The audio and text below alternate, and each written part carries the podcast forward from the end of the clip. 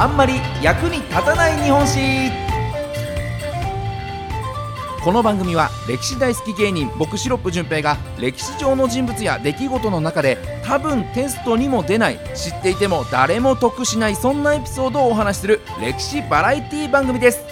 さあ今日ご紹介するのはこちら。奈良の大仏。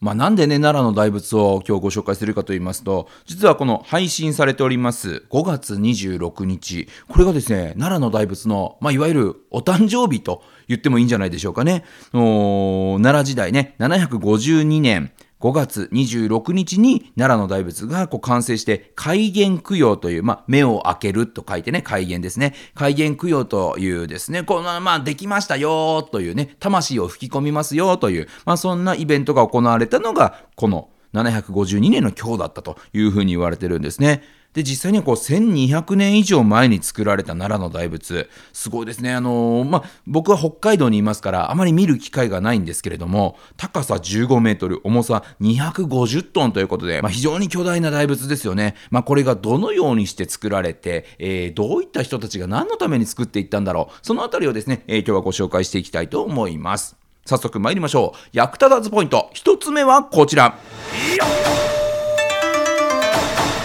国の一大プロジェクト奈良の大仏。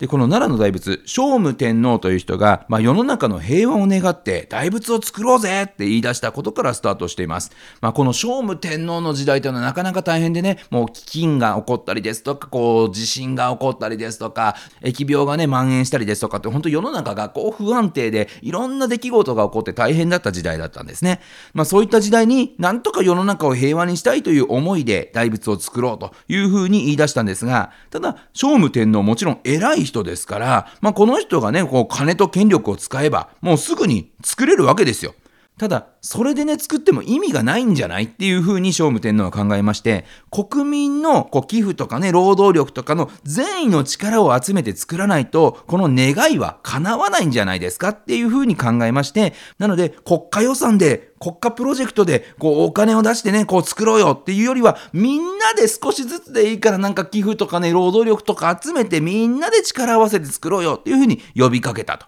で、あの、銅とかね、金とかでこう作っていくわけですけれども、そういったものをこう全国から集めて作っていったというのがこの奈良の大仏なんですね。で、この、えー、奈良の大仏を作るのに活躍したのが、行基というお坊さん。この方はもう民衆からものすごい人気がある人で、もうインフルエンサーですよね。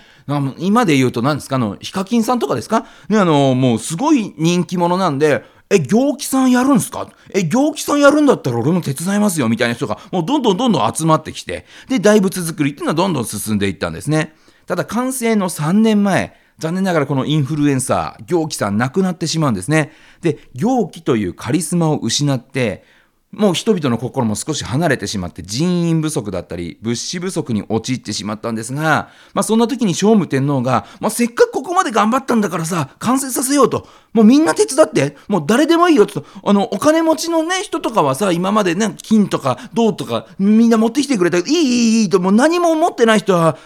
草とか土とかでもいいから持ち寄ってさ、もうみんなで作ろうと。それで思いが通じるから、ね、参加したい人はもう誰でも参加していいよっていうふうに、こう全国に呼びかけまして、結果、260万人もの人が携わって完成したのがこの奈良の大仏だったんですね。260万人って今これ聞くだけでもすごい人数ですけれども実はこれって当時の人口が600万人ぐらいだったということを考えると人口のおよそ半分の人がですね、何かしら手伝って完成した。それが奈良の大仏なんですね。ちなみにかかったお金、現在の価値で言うと4600億円とも言われておりまして、もう世紀のプロジェクト、これって人々の協力があってこそ完成した。ですからこう、社会の歴史の授業でね、奈良の大仏を作ったのは誰ですかって聞かれた時に、聖武天皇ですってね、えー、答えてきっと今までは丸をもらってたと思うんですけども、実際のところ、聖武天皇ももちろん頑張ったんですけど、誰が作ったか、民が作ったんですよ。まあ、今後テストに出たらね、あの、聖武天皇じゃなくても、民って書きましょう。ね、丸をもらえるかどうかは分かりませんけれどもね、でもそれくらいやっぱり民がいたからこそ完成した。それが奈良の大仏なんですね。では続いて参りましょう。役立たずポイント。2つ目はこちら。もしかしたら奈良にはなかったかもしれない奈良の大仏。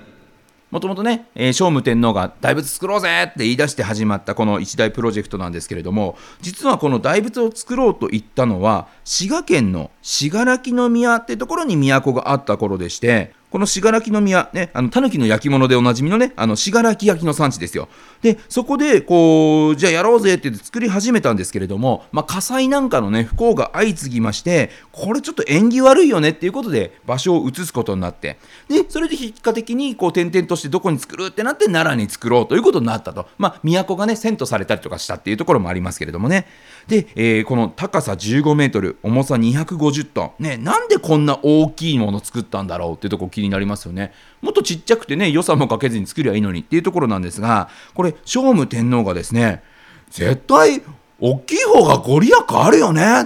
て言ったからっていうふうに言われてまして、ちょっとね、バカっぽく聞こえるんですけれども、これってあのちゃんと理由があって仏様のいる世界というのはめちゃくちゃ広くてですねその世界の中では仏様は大きければ大きいほど力が強い、ね、その大きければ大きいほどたくさんの人を救済できるというふうに信じられていたんですね。だから本当はもっともっと大きいのを作ろうと思ってたらしいんですよ。当初50メートルもの立ち上がった大仏を作ろうっていう風なプランだったそうなんですけれども当時の技術では50メートルの直立像を倒れることなく作るっていうのがちょっと無理だったんですね。もう絶対倒れちゃうじゃんっていうところで仕方なくじゃあ立ってんの無理だしっていうことで座ってる像にしたというふうに言われてるんですね。だからあのもしかしたら、ね、あの当時の技術とかいろんな事情がうまいこと言っていれば奈良の大仏は、ね、奈良に座ってるものではなくて信楽滋賀県にですね直立している大仏だったかもしれないというふうにも言われてますね。だからこう今ね奈良の方々はねいろんなそういった事情が重なってよかったな、ね、観光に人が来てくれてねお金が落ちますからね、良かったなと思ってるかもしれないですね。はい、じゃあ続いて参りましょう。最後はこちら、役立たずポイント。3つ目はこちら。クラウドファンディングが救った奈良の大仏。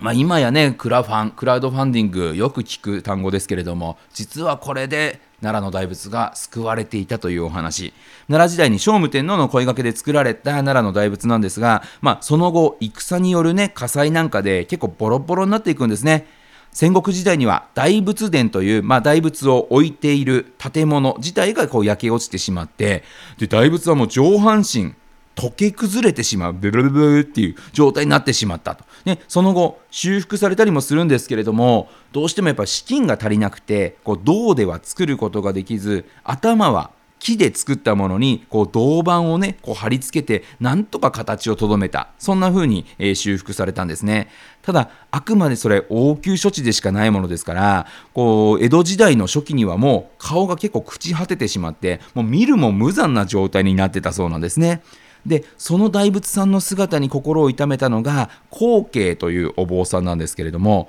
もうなんとか大仏さんを復活させなくてはということで全国を歩き回って再建のための資金寄付を集めたんですね。でただねあの、すいません、お金もらえませんか、大仏直したいんでって言っても、なかなか集まらないので、もうあるものを持って歩いたと言われてまして、それが何かというと、螺髪と呼ばれる大仏のね、あのパンチパーマみたいな髪の毛ありますね。あの、こう玉みたいになってるやつ。それのレプリカを持って歩いたそうなんです。大体こう20センチぐらいある玉状のものなんですけれども、それをいろんなところにこう見せて歩くことで、大仏を見たことない人にも、うわ大仏の髪の毛がこれですか？めちゃくちゃでかいっすね。っていうね。大仏の大きさとか立派さっていうところを理解してもらって少しずつ寄付を集めたと言われてます。でこの寄付というのもね今の価値でいう200円300円というもう少額の寄付をひたすらにいろんなところで集めまくってなんと7年かけて10億円ものお金を集めたと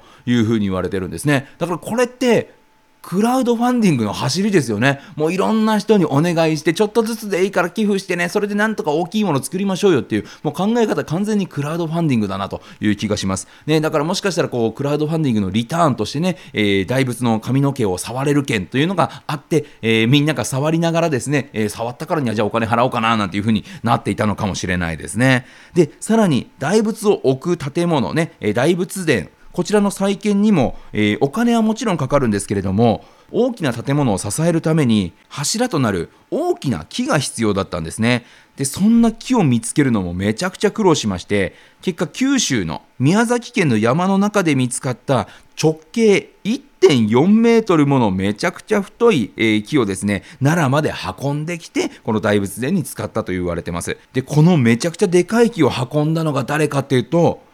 民なんですよね。こうボランティアとして無償でもう12万人の人が参加してですね、こう1300キロもの距離をこうみんなで運んできたというふうに言われてまして、で、そんな経験からね、この後継はの同じ苦労を、ね、またこう大仏殿が焼け落ちてしまったりなんかした時に同じ苦労を次の時代の人々にはさせたくないということで、大仏殿の裏側に木を植えまして、それが300年の時代を経て、えー、立派な大木の林に今なってるんですね。ですから、こう奈良の大仏を見に行った時には、大仏さんすごいなだけじゃなくて、その大仏殿の裏側にある林を見ていただいて、あ、これが後継が植えて、この我々の代に託してくれた林なんだなっていうところも、ぜひ一緒に感じていただきたいなと思います。でこの奈良の大仏世の中を良くするために民が協力して作った大仏ですよね。それをさらに次の時代の民がお金を出し合って汗水垂らして復興させたんです。で、えー、いろんな時代の民衆民がこうバトンのようにつないできた。それが奈良の大仏なので